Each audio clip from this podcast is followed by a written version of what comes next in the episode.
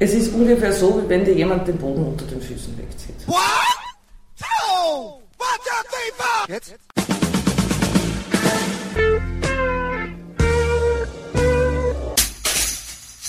Herzlich willkommen in der Kulturviertelstunde der Podcastreihe von www.kulturwoche.at und einem Interview mit Gina Sali Soglio, die noch bis Ende Juni 2008 die Leitung von der Szene Wien über hat. Wie bereits in vielen Medien und an diversen Kulturstammtischen diskutiert, erhält die Szene Wien eine neue Organisationsstruktur mit Planet Music als Partner, was für großen Wirbel sorgte und einige Fragen aufstieß. Somit gleich zum Interview. Gute Unterhaltung wünscht Manfred Horak.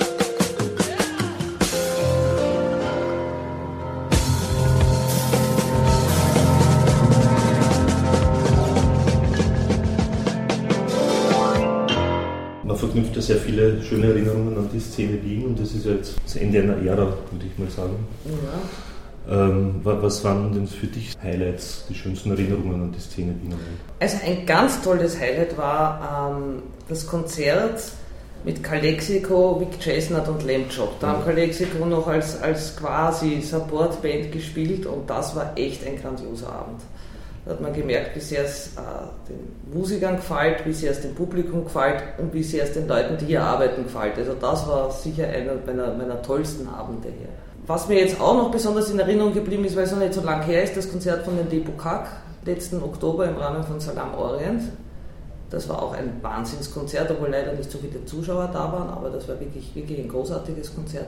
Also mir haben eigentlich alle Konzerte sehr gut gefallen, wo ich gemerkt habe, es taugt den Musikern auf der Bühne und den Musikerinnen, es taugt dem Publikum und dann haben am Ende die Mädels an der Bar oder unsere Techniker auch noch am Mordsfreude. Die Szene Wien steht immer für Bands, die hier erst oft erstmals gespielt haben und dann halt in Folge, also Landjob ist ja auch ein gutes Beispiel, die ja auch im Konzert dann gespielt haben, aber da gab es ja Unmengen. Das ergibt sich auch ein bisschen aufgrund der Größe, nicht? Also wir sind mit unserer Kapazität von 460 Besuchern schon eher klein. Also das heißt, wir erleben die Bands entweder, wenn sie aufsteigen oder wenn sie absteigen.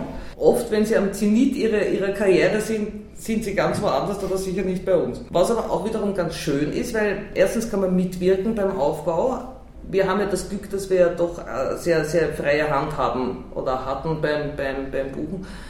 Und man sich dann wirklich die Sachen, die einen selber beeindrucken und die einem auch vom, vom handwerklichen und vom künstlerischen her sehr gut gefallen, dass man sagen kann, gut, die versucht man jetzt einmal auch einem Publikum in, in Wien, in Österreich näher zu bringen. Und das dann zu sehen, wenn es vielleicht aufgeht, so wie zum Beispiel die Fanfare Chocale, die angefangen mhm. haben vor 120 Besuchern oder wenn es überhaupt 120 waren und jetzt letzten, äh, am 4. Mai die den, den, großen Saal vom Konzerthaus ausverkauft haben. Also dann ist das schon irgendwie toll, das mitzuerleben mhm. und dann ist man auch ein bisschen selber stolz auf sich, und sich denkt, da hat man doch aktiv mitgewirkt. Da mhm. überhaupt der Fokus auf die Weltmusik ist, glaube ich, eigentlich ein bisschen aus einer Not entstanden. Und zwar hat so, das muss so gewesen sein, so 97, 98 herum, hat es auf einmal irrsinnige Zuschauereinbrüche gegeben, weil da in zunehmendem Maß das ganze DJing, die ganze Elektronikabteilung aufgekommen ist. Und da ist die Szene Wien als wirklich klassische Konzerthalle ein bisschen angestanden. Und da hat es wirklich große Zuschauereinbrüche gegeben. Und der damalige Leiter, der Norbert Ehrlich, hat dann natürlich schon geschaut, also wie kann ich dem entgegenwirken, wie kann ich wieder Leute in die, in die, in die Szene Wien holen und ist dann vermehrt äh, eh auch seinem persönlichen Interesse folgend die Weltmusik hergebucht. Und da kam es eben auch zum ersten Mal zur Zusammenarbeit mit Fanfare Chocale, also respektive mit Management, mit Asphalt Tango. Ja, und daraus haben sich eben solche Sachen entwickelt.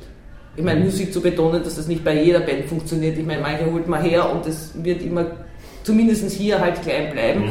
auch wenn sie vielleicht international total realisieren. Aber deswegen bleiben sie mitunter hier immer noch klein. Dadurch, dass mein Stellvertreter, der Sigi Köhlmeier, ja im, im Musik, äh, vom Interesse her ja auch seine Schwerpunkte hat, wo er sich auch wirklich ausgesprochen gut auskennt, äh, ist es schon so, dass er in einen gewissen Bereich bucht weil mhm. er da wirklich erstens auch gute Kontakte zu den Agenturen hat, sich ausgezeichnet auskennt, auch in etwa abschätzen kann, wen spricht das an. Und daher hat er auch da einigermaßen freie Hand. Also es geschieht natürlich in Absprache mit mir, das ist eh klar, aber auch er tut sich da um. Aber da fällt ja jetzt ein, ein riesiges Know-how weg. Ja, das denke ich ehrlich gesagt auch dass da ein großes Know-how und ein großes Wissen, weil das erarbeitet man sich ja auch im Laufe der Jahre, das dauert ja auch eine Zeit, bis man sich reinhört, bis man ja, bis man hinter die Facetten kommt und auch beobachtet, was kann hier funktionieren, was ist besser zum Beispiel in einer Sargfabrik aufgehoben oder in einem Borge oder in einem Birdland und so.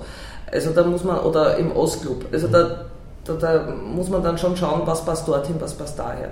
Und das braucht natürlich eine Zeit, bis man das Wissen hat. Aber soweit ich das ja bekommen habe, also einerseits aus, aus, aus Gesprächen, andererseits auch aus den Medien, äh, soll ja die Schiene der Szene Wien weitergeführt werden und halt erweitert werden um die Facetten, die eben das Planet Music mitbringt und die halt von der Größenordnung her nicht in den Gasometer reinpassen. Ob das jetzt so funktioniert oder nicht, kann ich beim besten Willen nicht sagen. Weil dazu, muss ich sagen, müsste ich schon sehr prophetische Gaben haben. Mit mir hat es schon einige, also einige, zwei äh, Gespräche gegeben und ähm, ich habe dann auch irgendwann, also die engeren Mitarbeiter, also die, die Vollzeitangestellten Mitarbeiter, habe ich äh, informiert. Und dann ist es Ende April eben zu einem Gespräch eben gekommen mit Vertretern der Stadthalle, von Planet Music und von uns. Aber es war alles in allem ein relativ kurzer Zeitraum, in dem sich das Ganze abgespielt hat. Was war so deine erste Reaktion, wie du das gehört hast? Es ist ungefähr so, wie wenn dir jemand den Boden unter den Füßen wegzieht. Es ist ja so, dass ähm, und da spreche ich ja jetzt ja nicht nur für mich, man muss das, man lebt ja das Ganze auch irgendwie. Das ist ja nicht ein Job, den man macht, sondern das ist ja irgendwie eine, eine Lebenseinstellung. Das ist irgendwie auch eine Ideologie. Und dadurch, dass wir uns auch als Team so irrsinnig gut verstanden haben, war sogar auch einer meiner ersten Gedanken, was mache ich, wenn ich jetzt die nicht jeden Tag wiedersehe. Also das ist auch nach wie vor etwas, wo ich nicht, nicht ganz äh, also was ich mir eigentlich so nicht vorstellen kann. Was planst du in der Zukunft? Ich habe ehrlich gesagt noch nicht wirklich eine Ahnung. Ich habe mich auch damit noch nicht auseinandergesetzt. Weil es gibt, gab ja äh, ein Angebot oder gibt ein ja. Angebot von der Stadthalle. Es ist so, dass, dass wir ja quasi vor, die, vor der Wahl stehen. Also es ist ja auch rechtlich so vorgesehen, dass wenn ein neuer Betreiber einen Betrieb übernimmt, dass er die Belegschaft quasi mitnehmen muss. Das ist rechtlich so vorgesehen, das ist Gesetz. Und dieses Angebot hat uns auch eben der Mafsopper gemacht. Es ist halt nur so, dass keiner von uns mitgehen möchte. Dass die Stadthalle jetzt eben auch bei der Pressekonferenz zum Ausdruck gebracht hat, gut, wenn wir nicht mitgehen, dann bleiben wir Angestellte der Wiener Stadthalle, finde ich persönlich eigentlich ein sehr, sehr gutes und sehr großzügiges Angebot, weil meiner Meinung nach könnten sie sich eigentlich auf den Standpunkt stellen. Also wenn mhm. eigentlich euer Problem, wenn ihr nicht wollt, aber dem ist eben nicht so. Aber was jetzt wirklich meine konkrete Zukunft betrifft, weiß ich eigentlich noch gar nichts und auch bei den anderen laufen erst so auch die ganzen Gespräche mit, mit dem Personalmanagement von der Stadthalle.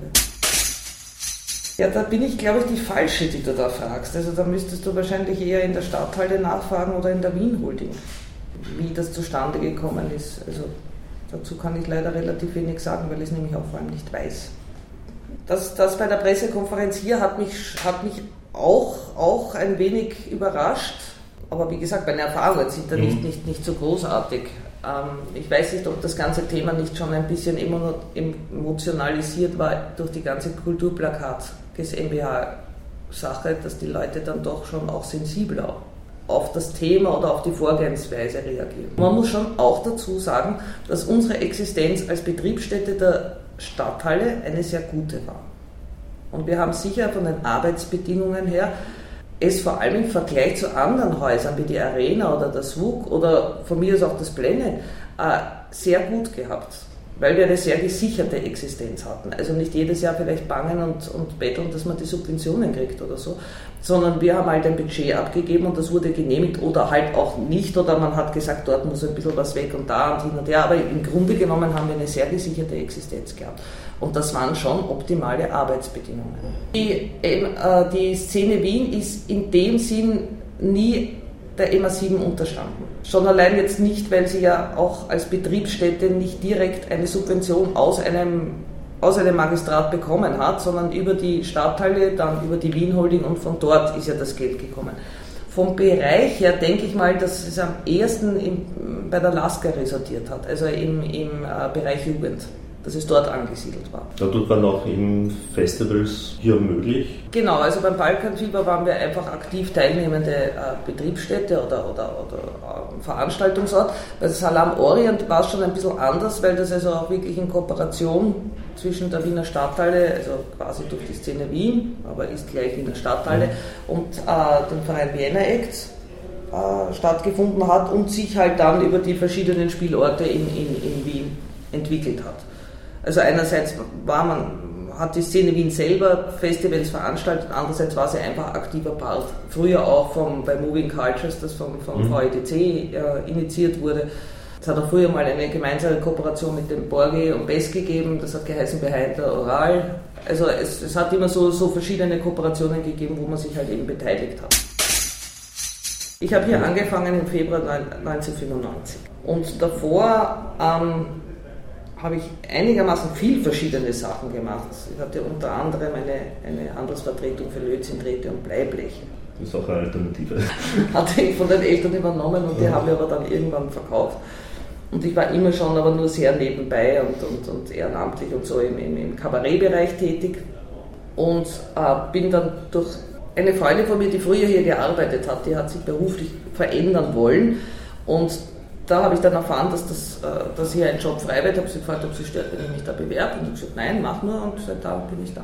Dazwischen habe ich noch mein Studium fertig gemacht und seither bin ich, bin ich eben in der Szene Wien. Und der Wechsel, so, also der Norbert ist in Pension gegangen, das war dann klar? Oder? dass du dann das, hat sich, das, hat sich dann, das hat sich dann mit der Zeit herauskristallisiert. Wie ich das übernommen habe, war ich ja schon praktisch acht Jahre dabei. Und so ein, zwei Jahre vorher wusste ja der Norbert schon, dass er, dass er, ähm, dass er in Pension geht. Und da ist also auch im Gespräch, also im Gespräch mit den Kollegen ähm, hat sich herauskristallisiert, dass das eine gute Option wäre, wenn ich das dann weiterführen würde. Und die Christine Flamont, die ja bei uns die, für die Presse und Promotion zuständig ist, die war ja vorher bei uns freiberuflich tätig und die war dann auch, also ist dann auch angestellt worden. Und der Sigi ist äh, 2003 dazugestoßen. Hat quasi meine Position von früher eingenommen und ist eben dann auch ein Stellvertreter geworden. Und das ist für dich so quasi der Traumberuf gewesen letztendlich? Oder? Also wie ich mich hier beworben habe oder die Stelle angenommen habe, hätte ich das jetzt wahrscheinlich so gar nicht sagen können. Ich wollte gerne im Veranstaltungsbereich tätig bleiben, habe mir aber eigentlich nicht allzu viele Chancen ausgerechnet, weil der Veranstaltungsbereich ist ja auch oft ein extrem unsicherer, wo vor allem die ganzen sag ich mal, sozialen Errungenschaften sich manchmal noch nicht ganz rumgesprochen haben. Und wie sich da hier die Gelegenheit ergeben hat, habe ich mir gedacht, gut, jetzt schaue ich mir mal an, wie das so wirklich professionell abbrennt. Mit der Zeit hat sich herausgestellt, dass das also wirklich, wirklich haargenau das meine ist. Also von eben mit Musik zu tun haben, mit Menschen zu tun haben, auch die ganzen wirtschaftlichen Belange habe ich immer sehr interessant äh, gefunden. Und nicht zuletzt eben das, das Teamwork hier, das wirklich ausgezeichnet funktioniert hat. Und die Fluktuation war ja eigentlich nicht so Nein, der Stark, Michi, ne? unser, unser Monitortechniker und Stage Manager, ist seit 25 mhm. Jahren dabei, der ist ja schon seit Anbeginn an dabei. Unser Kassier ist, glaube ich, 14 Jahre dabei. Unser Garderobier unwesentlich kürzer, ich würde mal sagen, der wird jetzt auch schon 10 Jahre dabei sein. Etliche unserer, unserer Einlass- und Ordnerpersonal ist uns zumindest so lange erhalten geblieben, bis sie ihr Studium und ihre Ausbildung mhm. abgeschlossen haben. Also die Atmosphäre war halt immer sehr gut und daher sind die, die Menschen auch sehr gerne lang geblieben. Großteil der Resonanzen waren immer ausgesprochen positiv und wir haben auch sicher national wie international sicher einen sehr guten Ruf. Liegt auch an unserer guten technischen Ausstattung. Also die Backstage-Räume würde ich jetzt nicht als, ja. Als unser Vorzeige Räumlichkeiten bezeichnen. Ja, genau. Also da wäre vielleicht schon einiges verbesserungswürdig. Mhm. Aber es ist eben auch eben unter anderem an, an, an, unserer Ausstattung gelegen und vor allem eben auch an den, an den Menschen, die hier gearbeitet haben. Also es war von der Atmosphäre auch, dadurch, dass die Vorbereitung eigentlich auch immer sehr gut war, ist dann auch nie so Stress aufgekommen. Was wahrscheinlich aber auch mit den sehr guten Arbeitsbedingungen zu tun hat, die wir einfach hier vorgefunden haben. In Österreich ist klar, weiß man es ja, so, aber ähm, ist es auch irgendwie international die Nachricht angekommen und gab es da auch irgendwie Reaktionen? Die Nachricht ist sicher zum Teil angekommen, aber sicher nicht flächendeckend, weil bisher noch keine Aussendung an die Geschäftspartner erfolgt ist. Was ich Ihnen wünschen soll? Puh, muss ich Ihnen was wünschen? Nö. ich glaube, ich verhalte mich da neutral und wünsche einfach gar nichts. Thank you and good night.